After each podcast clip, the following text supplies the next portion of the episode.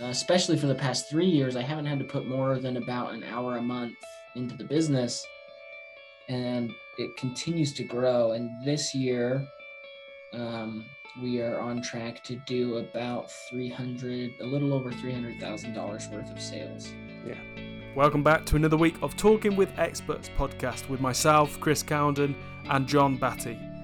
In today's episode, we're going to be talking about how to make your brand image and message hyper consistent by following some really basic strategies in your marketing and branding. Plus, John is going to share his process on how he automated his business and scaled his business to six figures in less than six years. Okay, so thank you, John, for joining me on this week's episode of Talking with Experts. It's great to have you on as a specialist in web design, uh, marketing, branding, and also in scaling businesses. I, I, don't think I've had anybody on yet that has got a uh, who has a business that you don't where you don't have to spend too much time on it. So I really want to uh, deep dive into your success there and talk about brand positioning, uh, outbound marketing, content marketing, and so forth. But first, I want I want uh, everybody to know who you are.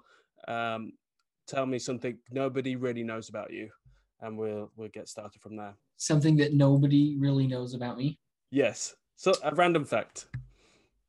Yeah.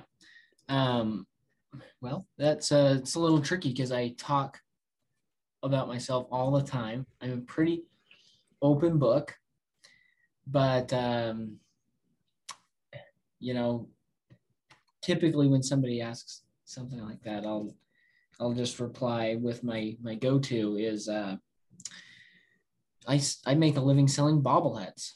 Yes.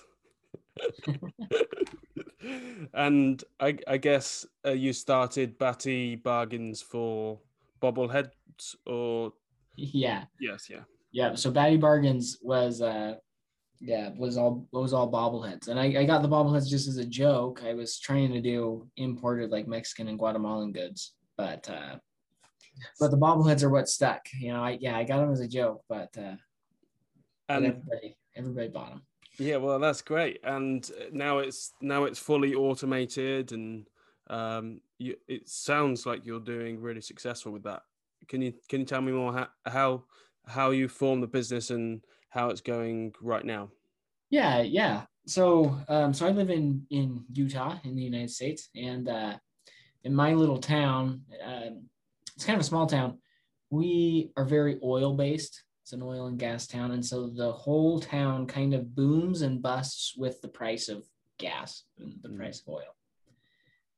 And so I had just moved back to town in, it was December of 2014. And the price of gas had like crashed almost overnight. And so there were just thousands of people in my small town who were laid off. Uh, it, it, it's a town of like 20 20 some odd thousand people. You know, it fluctuates quite a bit. But when I applied for a job right after moving back, I applied for a job making like $14 an hour and there was over a thousand applicants. Wow. And uh, so I, you know, I, I knew that I wasn't going to get a job working for somebody else. And so it kind of prompted me into doing my own thing, kind of, kind of forced my hand a little bit. Um, I I had studied some marketing uh, at the at the time. I, I had studied especially quite a bit of search engine optimization, and so I was confident that I could get that I could sell um, products, but I had never done anything like it before. And so I just went and found some wholesale. I found a wholesaler. They they did Mexican and Guatemalan imports, and I just said, you know what, uh, you know, if I if I get these, I got a bunch of products I thought were really cool I, I was like, you know, I know people like them, so I know I'll be able to sell them. Um, I just have to, you know, if I just do the search engine thing right. Yes. So, so how did I know? So you didn't, you had a little bit of experience in SEO. What, what made, what, why? I know, and then the bobbleheads, they are really popular where where you're from. Uh, how did you find the courage to continue on that path?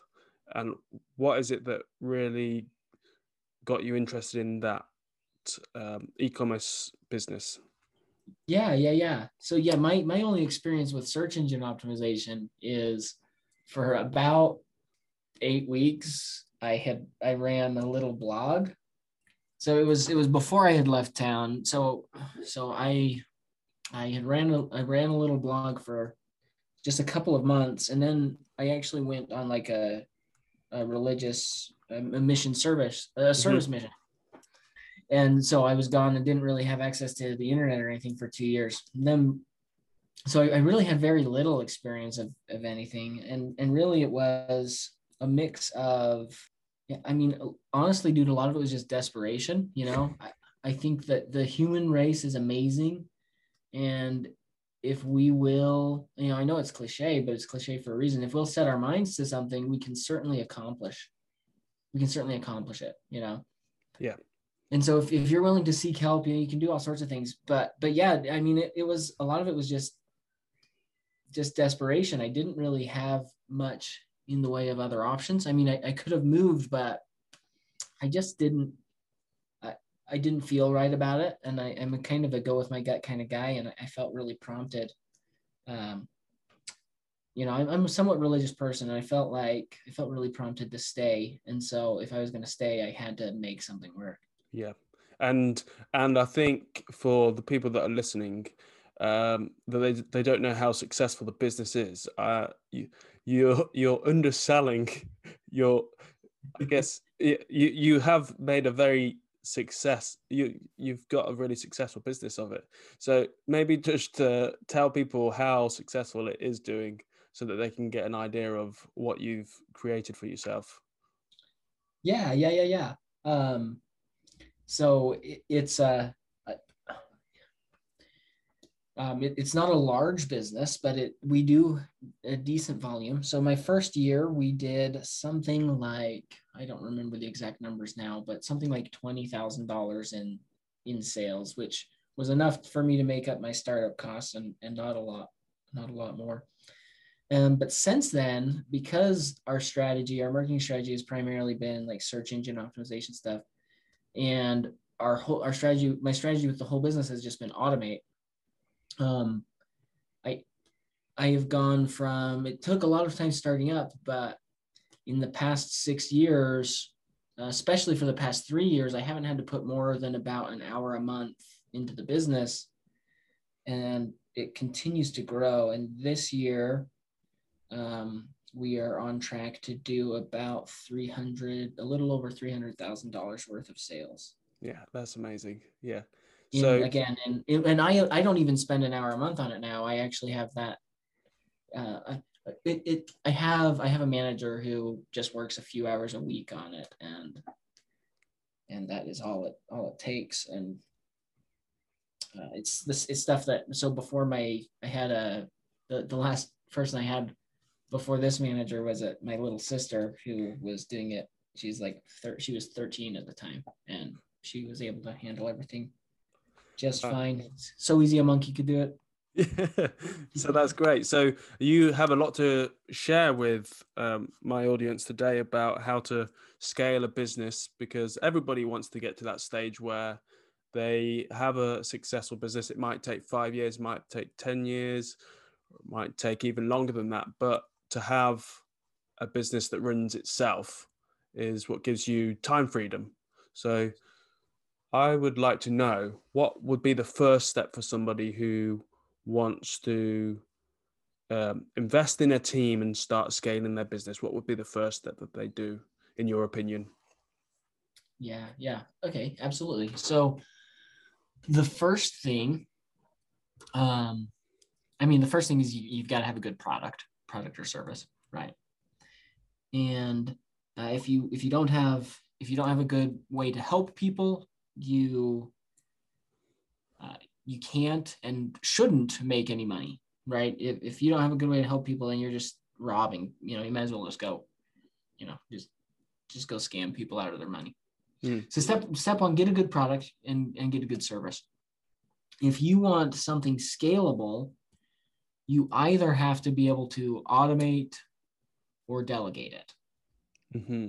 So, um, but I, I, think that a big, uh, I think that a big problem you, you know, my my story with Batty Bargains is is somewhat easy because I was able to. E-commerce is really easy to automate, right? And so in that in that sense, it's really easy to work yourself out. But before you can scale a business, you have to grow a business. And and so um, and what you know what what I mean by that is uh, you can't work yourself out of the system until you build a system that works. So once you once you have your product or service, Mm-hmm. your next step before you start worrying about automating anything, your next step is to get a an effective way of communicating the value. In in the case of Batty Bargains, it was largely um, it was search engine optimization and search engine ads because when somebody was looking for something, I could um, I could show you know I I could show up and then I could I could basically just I had an opportunity to sell myself right so my I did that that was the biggest thing that the the biggest time sink when I was starting Batty Bargains was copywriting because on every listing I had to have a lot of information about the product. Um, and it needed to be compelling and it needed to be uh, the the strategy our brand took was very fun and jovial you know we joke around a lot in our listings but they had to be very um, you know well worded and compelling so that when people read them they wanted to buy To buy, yes, because they were bobbleheads. Right. Yeah. And yeah, yeah. Uh, I'm not sure. I'm not sure what, you know, you, you mentioned that maybe they're more popular out here. I'm not so sure that's the case. I think I have a very niche market. And pretty much everybody who who hears about what I'm doing is like, what the heck? Who would buy that? Really? so, so what kind of bobbleheads are they? it's uh it's bobblehead animals. So like the first one I stocked was a bobblehead chihuahua. So only for people that are that have a Chihuahua dog would That's- want them. that's yeah that, that's probably that's probably mostly who who it's appealing to. You know i have some like exotic animals like moose and bears and but yeah i think i think a lot of them are just you know pet owners who want something like their pet to go on their dashboard or and they are they're not expensive are they? They're really really cheap. So to Yes. have three 300000 in sales this year or last year well yeah. was massive you must Yeah. have sold i don't know how many thousands but you must have sold a lot yeah so they're they're right around our average is right around it's not about nine dollars a piece so you know you, you Yeah. do the math it's, yeah it's a lot of math. yeah that's a lot so um so people need a product they need a service and they need to be able to prove that it's a growable business before they they start considering scaling with yeah and and and then the the last the, yeah so, you, so you've got to you've got to have a product or service. You've got to have a way to get the word out and show the value right? Or you, you got i guess you got to show the value first and then get the word out. Um but i think i think the biggest thing that people miss when they talk about scaling a business is people don't understand that it takes your for for most businesses your prices are going to be much higher um, once you're scaling than you could support while you're starting. Mhm. A lot of people try to keep prices low when they start, and I, I, um, I generally like I would steer a business owner away from that because. Um, take so take Amazon for for example, right? Mhm. Amazon is a huge company, and um, we get this idea that because they're so big, they can do really low prices and that sort of thing yes um, which is which is true, which is true. But if you take Amazon's annual revenue and you divide it per employee, yes it's about five hundred thousand dollars per employee, and they only operate at a four percent profit margin, right? So if each employee brings in, you know, if you lower that by four percent, so if you lower by that by, you know, twenty thousand dollars, if if each employee only brings in four hundred and eighty thousand dollars, Amazon goes out of business. Mm, right? So so we we price things we are like you know we can i can survive off of however many you know however much money per month. And if i double that then i can bring somebody else on and then start to replace myself that's it's just not true. Your your prices are going to rise beyond just you know your, your prices are never going to be as low as when you're a solopreneur. Yes. So and so you, you've got to build that into your pricing. If you if you ever want to scale you have to have scalable pricing where your your your cost isn't just tied to the number of hours you put in and, and that sort of thing. Yeah so maybe scaling for some small business owners isn't the best solution for them absolutely absolutely you know and a lot of us a lot of us just try to scale too early um, build a solid foundation and then start uh, and then start automating and outsourcing. Automation is so cool, and there is so much you can do with it. And with you know, when we build websites and that sort of thing, we're helping our clients set up a lot of that. But if you're trying to automate too soon, the, the thing with automation is it takes a lot of time up front. You're going to spend mm-hmm. a lot more time automating a task than you, it would take to do it manually once, twice, probably 10 or more times. What well, and so it's a it's a bigger initial investment for a longer term payout. But if you're investing in something that's not proven and that you don't know if it's going to be good for your business, you are um, you're way more likely to just be spinning your reels, spinning your reels, spinning your reels, and not actually getting real traction in your business. Yes, and um, and how does somebody get uh, traction in their business without automating? Yeah, yeah, absolutely. So you you've got to have a price that makes it worth your time and to to do it uh, manually and you've got to have right so so if i if i just spend my whole day shipping bobbleheads mm-hmm. um i'm still going to be making like several hundred dollars an hour right? Yes. And, and so I, I set it up so that so that i was making good money before i automated right? If i would have factored into my cost that i wasn't going to be spending any time right from the start and i would have made that my price i i would have had a much harder time um, growing to somewhere healthy. So, so i think you need to find somewhere where your margins are high enough that you can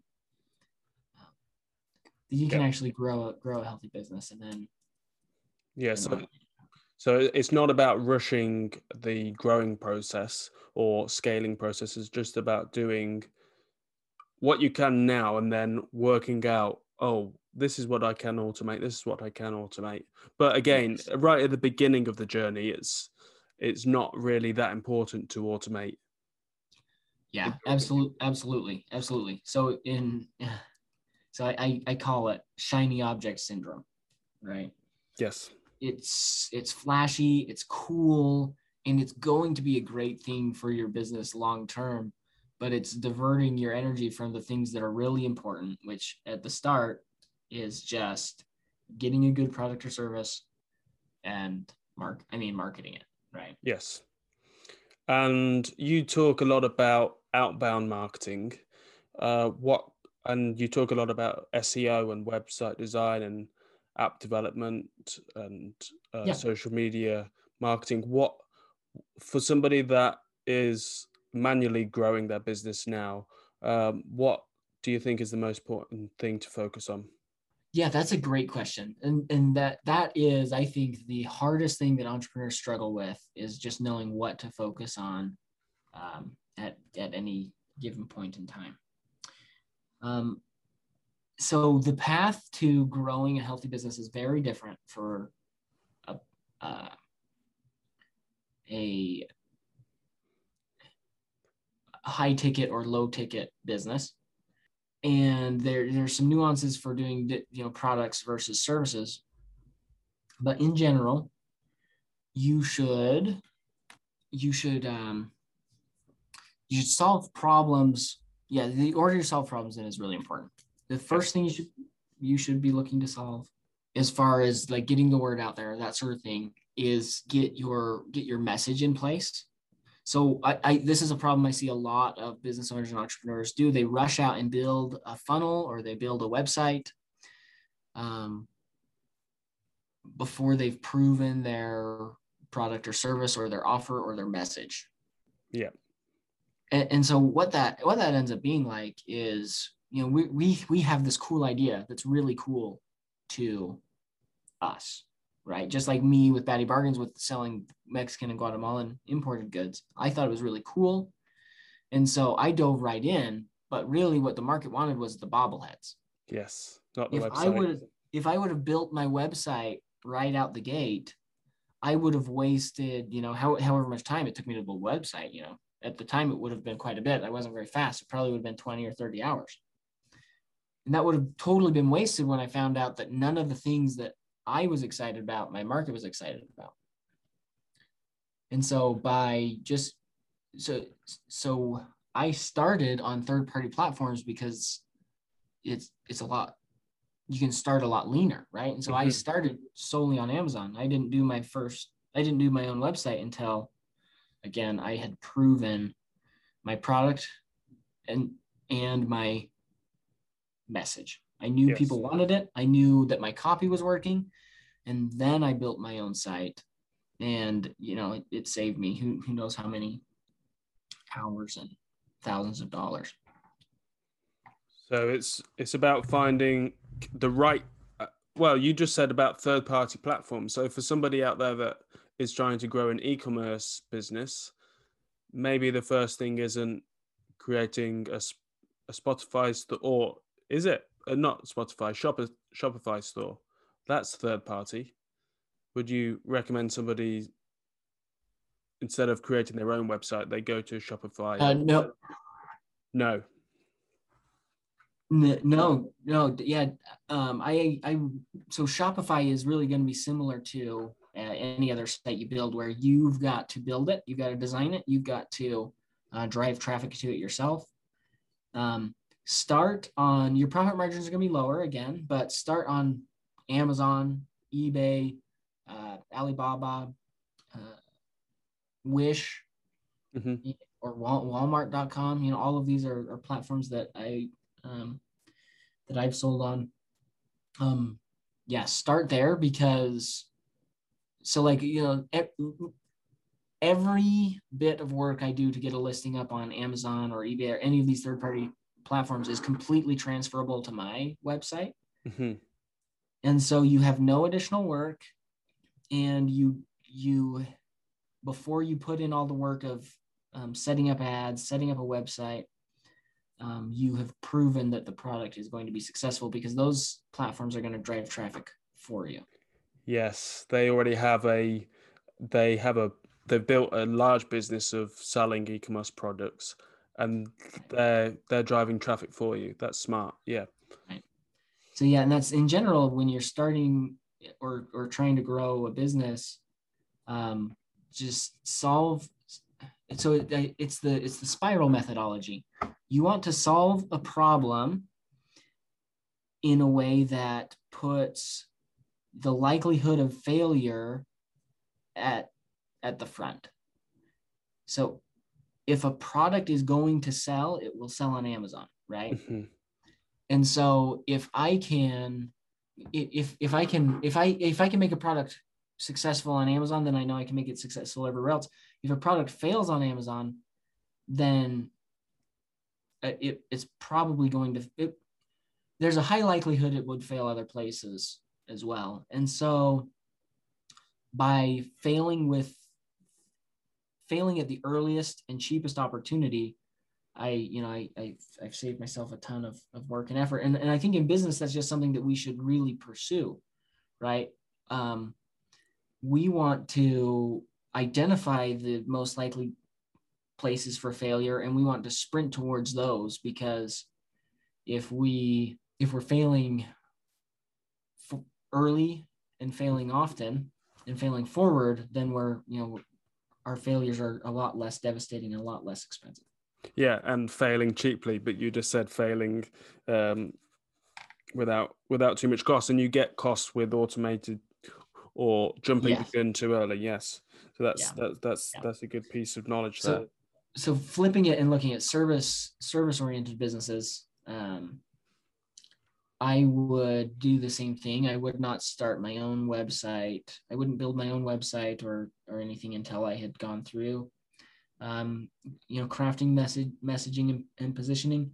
And so what we actually get, what we actually work with our clients on is um, just using like social media platforms. And there's some really effective, uh, really effective ways you can get clients on social media. And a lot of times at first, you're actually going to have an easier time. And this is con- this is counterintuitive to a lot of people, but you'll actually have an easier time selling something before you have a website up. Mm-hmm. So, so what kind of um, techniques or um, what? Yeah, what kind of techniques are you using to to get clients from social media?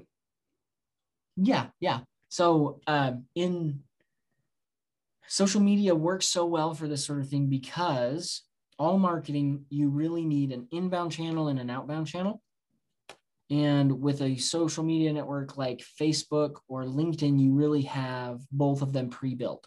So for inbound marketing, where we're doing content marketing, right? On your profile or on your page, you are um, you're putting out regular content, you're teaching, you're sharing value, and you are calling people to action, right? Mm-hmm. You're inviting people to come and work for you and learn more about what you're doing and that sort of thing. Um, but so, so you know, if you're using a, a personal Facebook profile, which is I think the best way to start for most businesses, um, most of the people hearing are not in your target market, right? Most of them are just personal acquaintances or friends at the start. Yep. Um, but that is your inbound channel, and when people come and look at your profile, if they're in your target market, there um, there's content there for them that they can consume and if your messaging is compelling you you know you can you can book calls and make sales. And then for outbound marketing you've just got to you've got to leverage the platform's way of connecting with people who aren't who aren't your friends right? So on facebook that is groups and so we're we're going and we're testing messaging in groups where uh, again it's a content approach. You're sharing a lot of value and ideas. And then the people who interact with, with you in there you you connect with them. You know you send them a friend request. Yes. And then um, and then they come.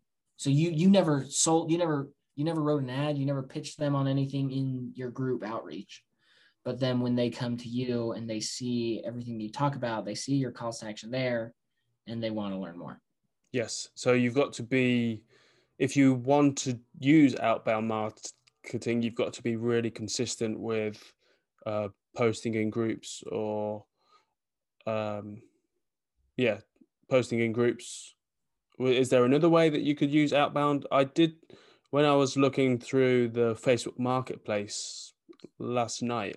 I saw quite a few um, influencers that had ads in there, so it was it was a smart placement. But um, are there any other strategies that you could give away today? Uh, for for outbound marketing on on a social media platform? Yes.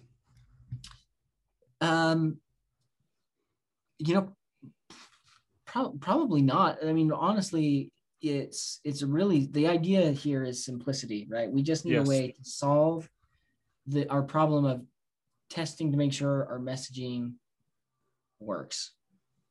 And and again, it's we're just going for the easiest way to get our messages seen by people. And so um, every every social media platform has some different some different methods, right? On on LinkedIn, you can share posts, but actually a lot of people don't really spend time on on posts. So uh, you know, you, you want to do some some articles and that sort of thing. But but on LinkedIn, it's pretty normal to just reach out to somebody without a group. And so that's mm-hmm it's obviously a lot easier there, you know. Um, but but at, at the end of the day, so uh, Instagram, I guess I'll share this one because this one is a little bit different.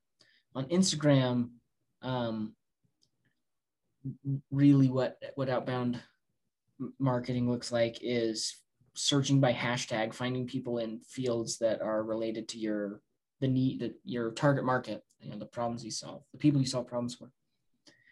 Um, and then just just uh, just harding their harding their content and and following them on there and that's yeah. really that's really the only way to get attention on Yeah, I I always I always ask this question and trying to drive more information out, but all the time my experts are saying just keep it simple, do what works, and do it over and over and over and over again.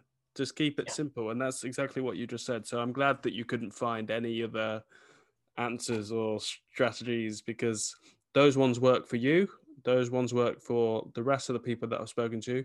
And why change something when it's already working? Right. Yeah. Yep.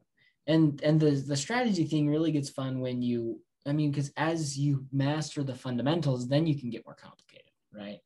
Then you can try different things. Then you can start to turn on ads. Um, you know.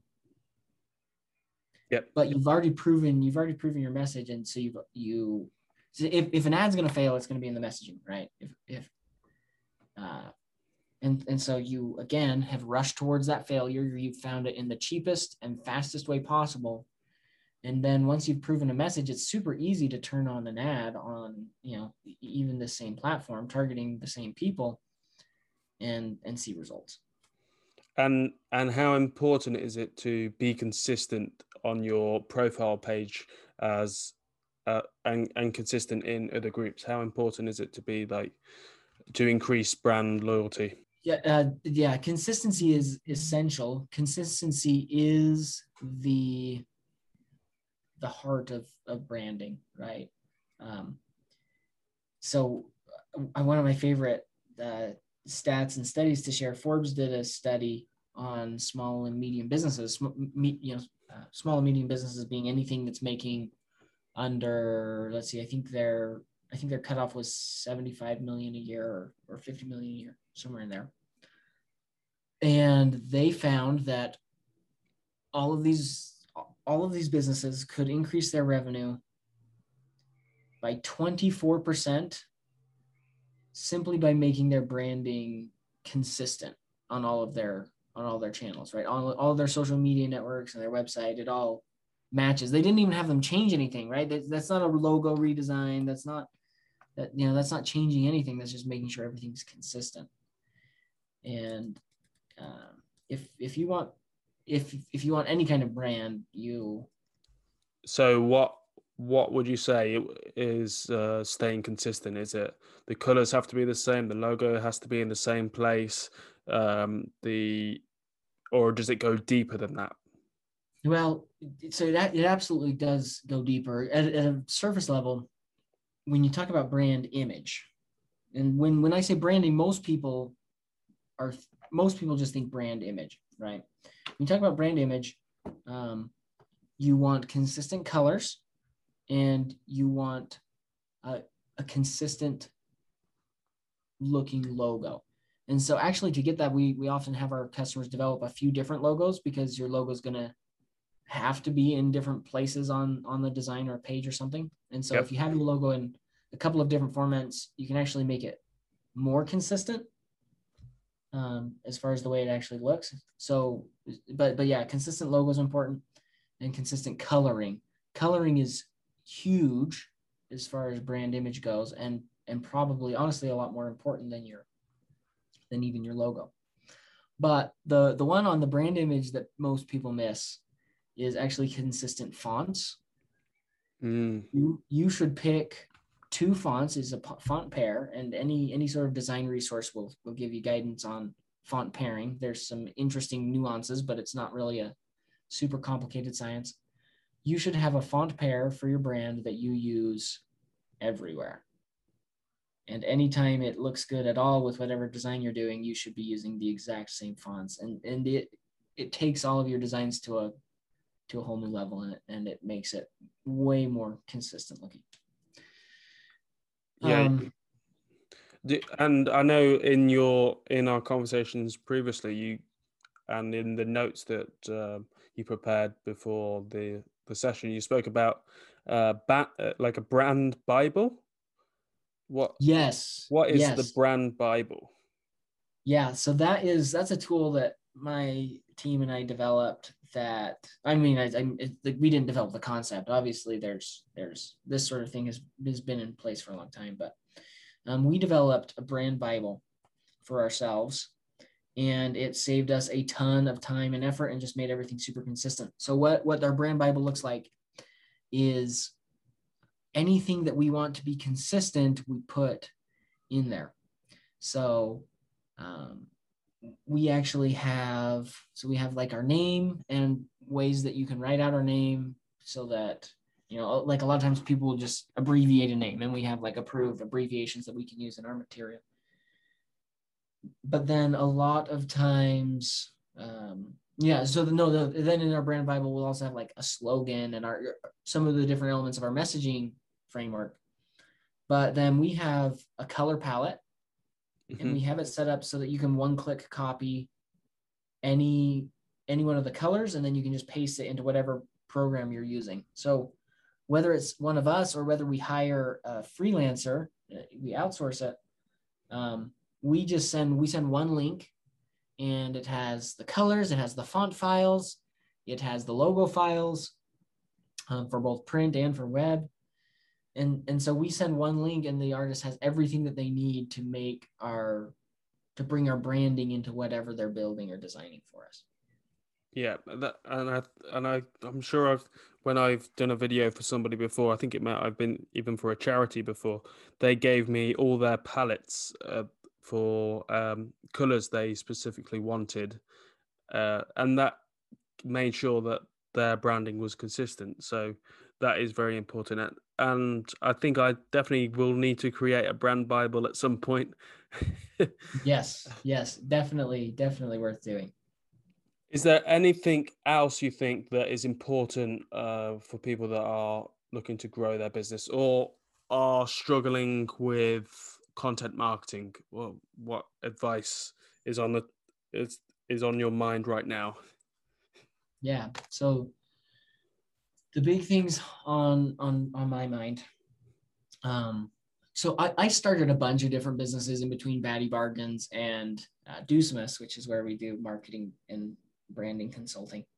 Um, and all of them were successful. Like I made my money back, but uh, you know, I obviously they weren't worth my time enough to uh, you know, to to continue most of them. Um, and looking back, the place I, I always failed was actually in uh, it, it was in the early stages of branding that actually gets generally ignored and left to luck. Mm-hmm. And and so um, I want to just touch briefly on on those. This is this is where you should start any of your marketing strategy, brand strategy, really business strategy, um, and and it really will save you uh, a lot of pain and heartache. And again, it's kind of that that idea of rushing towards failure, right? Mm-hmm. You know, if if a business idea is going to fail, it's going to be in this section, and so just get get it right out of the way. Do it first. Um, we always tell our clients to start with your purpose. And yes. there's a lot of there's a lot of different material on this and that sort of thing. One of the books that we recommend to a lot of people wanting to learn more about this is Simon Sinek's Start with Why and then the other one is by Clay Christensen. It's competing against luck, and these are two different two different perspectives of of this sort of of finding your brand or company's purpose, and and it's absolutely essential in in business. And I want to I want to give some examples and some stories in just a second, but the first if, if you start with why then one you're guaranteeing that you are building something worthwhile, whether that is um, worthwhile for you as the business owner, right? It's a lot easier to grow and build and scale a business uh, that you believe in. Mm-hmm. Um, but even deeper than that, it's like it's way easier to market a business that is worth believing in. Yes. So like there's so many businesses out there and people are just tired of price shopping. You know, nobody wants to look through every possible option for web design development or video editing or you know whatever whatever it is uh, it's exhausting to people people don't want to do it what people want is they want to have their needs met They want to know their needs are going to be met when they before they pay for something.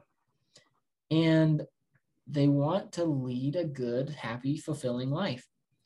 And so if you can put your brand, if you can if you can build a purpose-driven brand and you can show that to people, you can actually make everyone happier because when someone sees an ad and you show them that you believe in so like one of the things that our brand does a lot of is um, fighting human trafficking right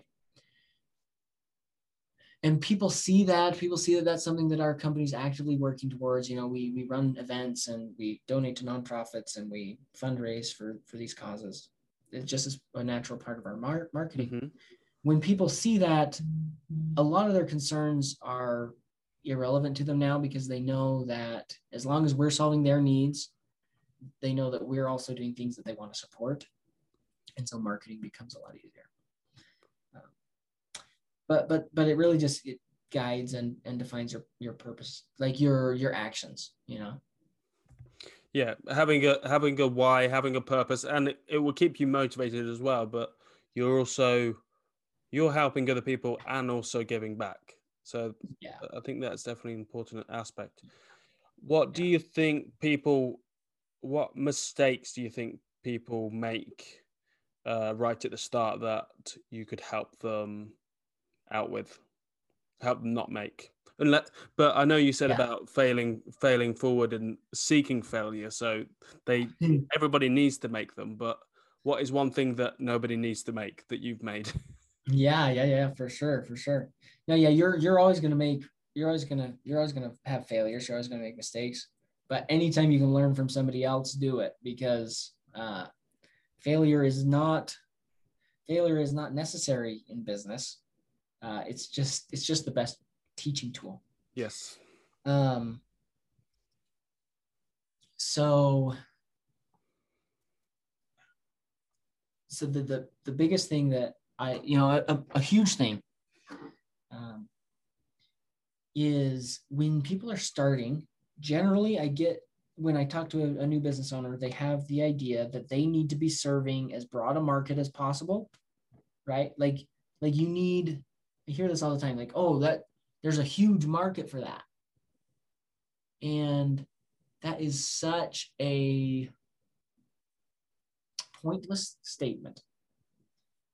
Because, like, for instance, um, my bobblehead business, right? Uh, there is not a huge market for bobbleheads, but there's a well defined market that I can stand out in. Yes. Right? You do not need millions, hundreds of millions of dollars a year of opportunity or hundreds of billions of dollars a year of opportunity to have a good business. What you need is to have a problem that you can solve really well for a few people and you need to be able to find and talk to those few people it doesn't really matter how few it is there you know there could be 50 people in the world who need your help and if you're you know if your business is structured right then you can you know you can reach those 50 people and you will be much more successful than if you tried to appeal to the the masses. Yes that's smart. And especially if that your product or service is high ticket anyway that's enough to sustain any business. Yeah yeah absolutely absolutely. And and so the way the way that we're telling our clients to do that is start with start with why. So, um, and that that brings me to my my second point is you you need to also remember who your competitors are. Like a lot of times we go into business and we're like, oh, like there's no competition here, right? There's nobody else is doing this, and that doesn't really matter. Um, there could be there could be a ton of people doing exactly what you're doing, and um, and and it, it really really really doesn't matter when when you think about your competitors, you need to think about it from your customer standpoint, not from your standpoint. Mm-hmm. Right. So, like to me, when I was starting, my all my competitors were like other people who did um, web design, other people who did branding. Right. Yeah. But things change a lot when you stop and look at it from from your customer's perspective. Uh, so let, let me give a really easy example is, and actually, I don't know how. Uh, maybe this isn't quite the same out in the in in Europe where driving distances aren't quite as long. but in, in the United States, the you know when someone goes traveling, we typically don't spend a lot of time trying to decide which airline to take. We spend a lot of time trying to decide, like, okay, do we fly or do we drive? Mm. You know, do you have that? Yep. Do you have that same sort of thing out there? Um, no, we because we're in the UK. It's quite a small country. We will drive, but if we want to go to France or Spain, we'll we'll fly. But I, I know what you mean because uh, when I was living in in uh, Maine uh, yeah. f- for about three or four months, I I drove down to New York, and it was a, an eight hour trip. Mm-hmm. It it yeah. made sense to drive, but right. I, if I was going to do an eight hour drive anywhere in the UK, it would lead me to another country, and it doesn't make sense to drive. Yeah, yeah, yeah yeah so so a lot of people with that faced with that eight hour drive would be like ah you know should i drive or should i fly and they're going to weigh those options in their minds right but an, an airline like delta is thinking of other airlines that are their competitors right they're thinking of frontier and southwest and you know all these other airlines but that's not their real competition right their real competition is what other things are are it, it's it's the other options that their customers are looking at for to solve the same problems. Mm. And, and so like like we we've been working with a photographer this last little while, and photography, uh, you know, there's a lot of people trying to to stand out in the photography market. It's a, it's a relatively saturated market, but they all look at each other as their competitors, right? These other photographers and really, what they should be looking at is like, if I need pictures of my family. So, what, what we found when we dove into our competitive analysis was a lot of people are just saying, oh, well, let's just do some like family selfies, or let's just have somebody in the family has a nice camera take the pictures, right? Mm. That's where the real, that's where the, that's where your competition is. Yeah. So, you've got to look at your competitors and see what they are doing that you could do a little bit differently but also what are the what are your customers needs desires what are their ways and um, make that point of difference there? Yes exactly exactly. And then once once you've got that yeah like once you know you, who your customer is so so yeah so so we we tell businesses start with why right? Why are you doing what you're doing? And why uh, from your customer's perspective, like what's the job you're filling in their life, right? What's what's their their why for your service, and then uh, and then start with who, like who do you want to work with, uh, and really dig into what their needs are and how like what's their emotional state when they would most need your product, and and and dig in there. Once you have that, it's actually really easy to build an offer, a product or service that's unique, that's different than what other people have heard. Um, so when we go through this competitive analysis process, we actually have our clients like scour the internet. So we'll like identify these competitors and then we'll have them scour the internet for what are people saying about that? What are the things that they like about it? What are the things that they don't like about it?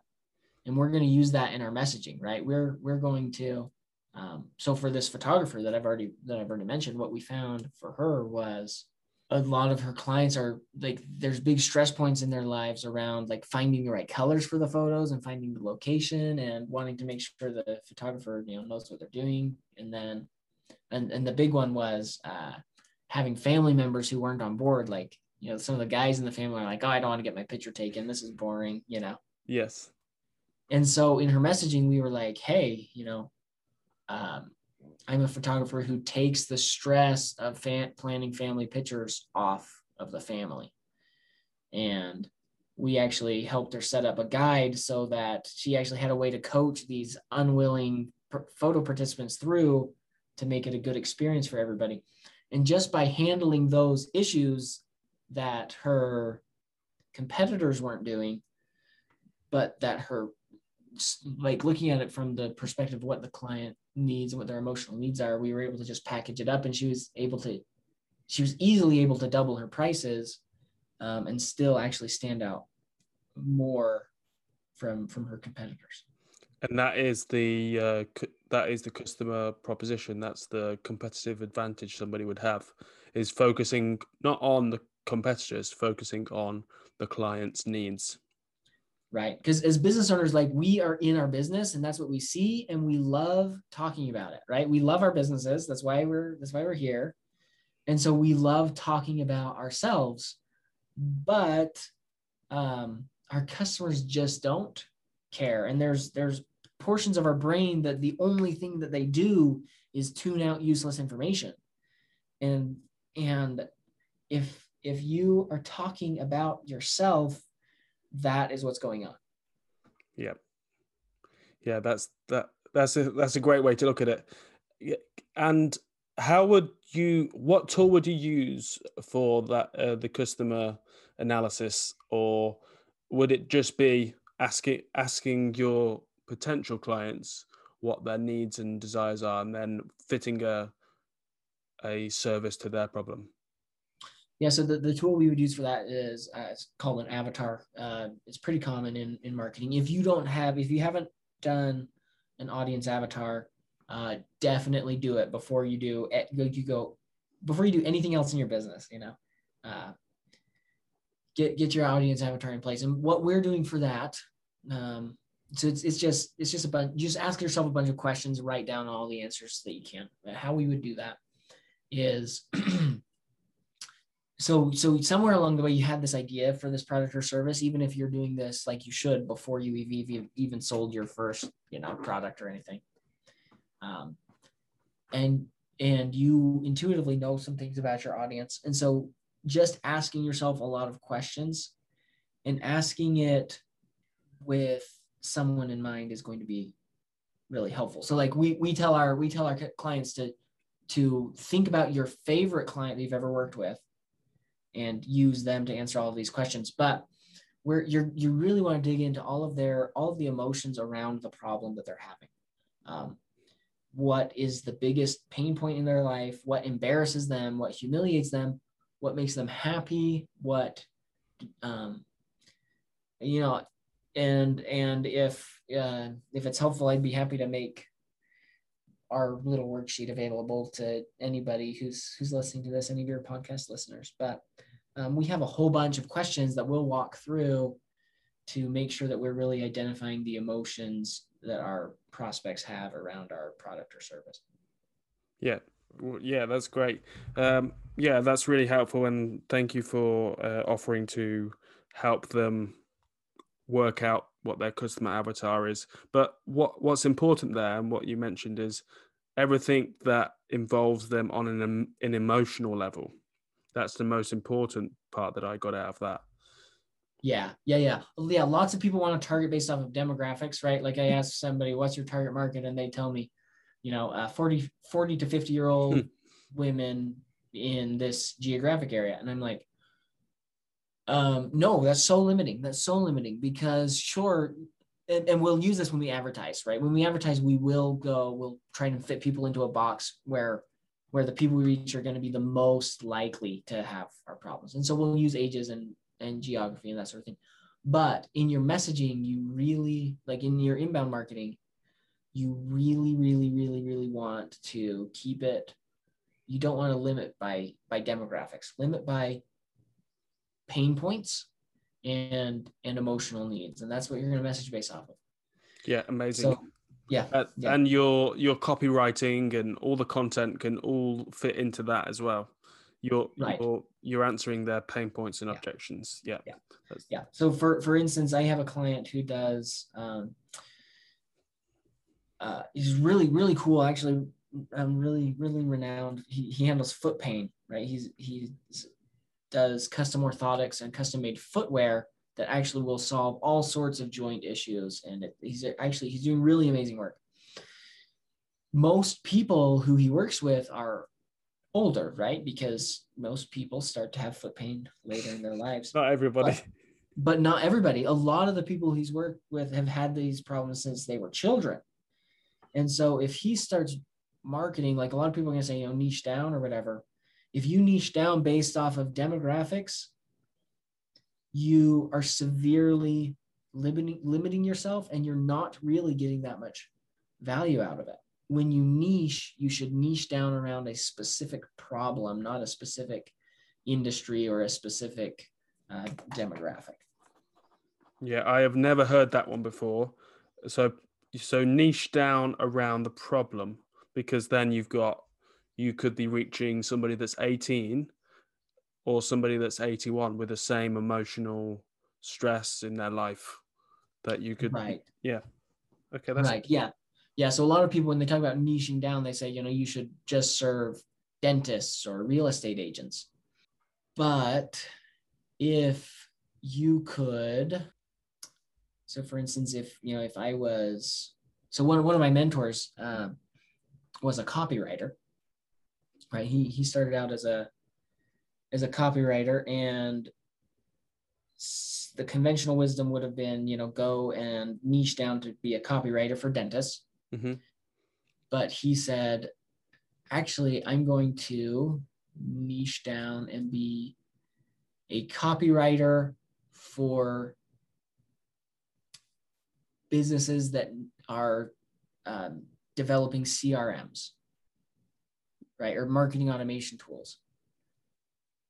And now he he can work with dentists or he can work with real estate agents but a lot more he's going to be able to help a lot higher of percentage of people who are building building out uh, crms or marketing automation systems. He's going to be able to help a lot a lot higher percentage of those people are going to need his help than a percentage of dentists or real estate agents that needs help you know? Yes yeah.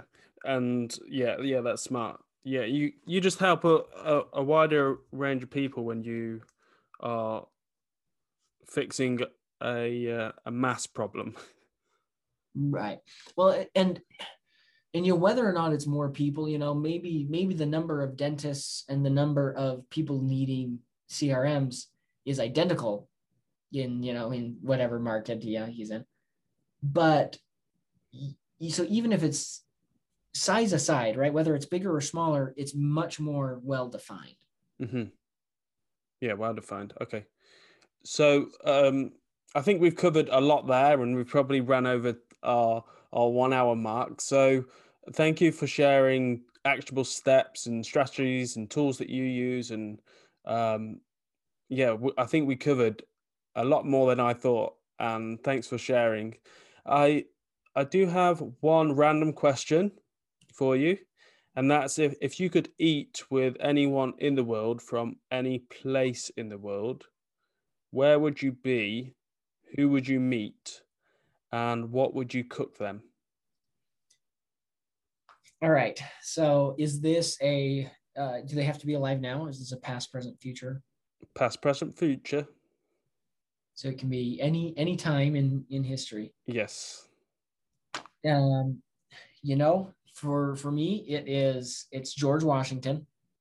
Uh, he's he's an absolute hero of mine, and uh, I, I have a, a ton of respect for the guy and his his leadership ability, and for his ability to have turned down power when he had the the opportunity for it. I really admire that, you know. Uh, and then any place in the world yes. is that's that's tricky. I don't know. Maybe maybe I would um, maybe I'd take him to to his estate. He could tell me about his his life, that sort of thing. That'd be really interesting. But the one I would cook is easy. Um, it's uh, peanut butter curry. What? I have, peanut, I have a peanut butter curry recipe that is to die for, and I absolutely love it. And actually, everyone who tries it loves it. So Chris, if you ever make it out to uh, if you ever make it out to Utah, well, I, yeah, I think I will. Um, I, I I'm sure I know somebody else who's from Utah, so um, I'll be me. I'll definitely uh, come over that way, but I won't be driving. I'll be flying. that well, makes sense. Yes. Well, thank you again so much for your time, and it's great to talk and listen to an expert in his field and I, I'm sure there's a lot of people that could take away a lot from you today. So if they wanted to get in touch with you, how can they do that after the call? Yeah, um, absolutely. Uh, so you you can go to our website. It's ducimus.digital, D U C I M U S dot digital, D I G I T A L. And you know you, you can you can always look us up and find us that way. Um, our our website's getting a major revamp rehaul right now. We've proven our new messaging. You know, we've, we've shifted markets a little bit a few months ago. We've proven our new messaging, and we're we're totally redoing everything. Um, but uh, yeah, go and go and find us there. Um, I still use the uh, the social media marketing tactic that I just explained here. You can so you can always find me on a bunch of different social media networks. One I'm most active on is Facebook. So you can just find me, John Batty. Um, you'll recognize me. My profile has has our brand colors in it, and so you'll you'll recognize me there.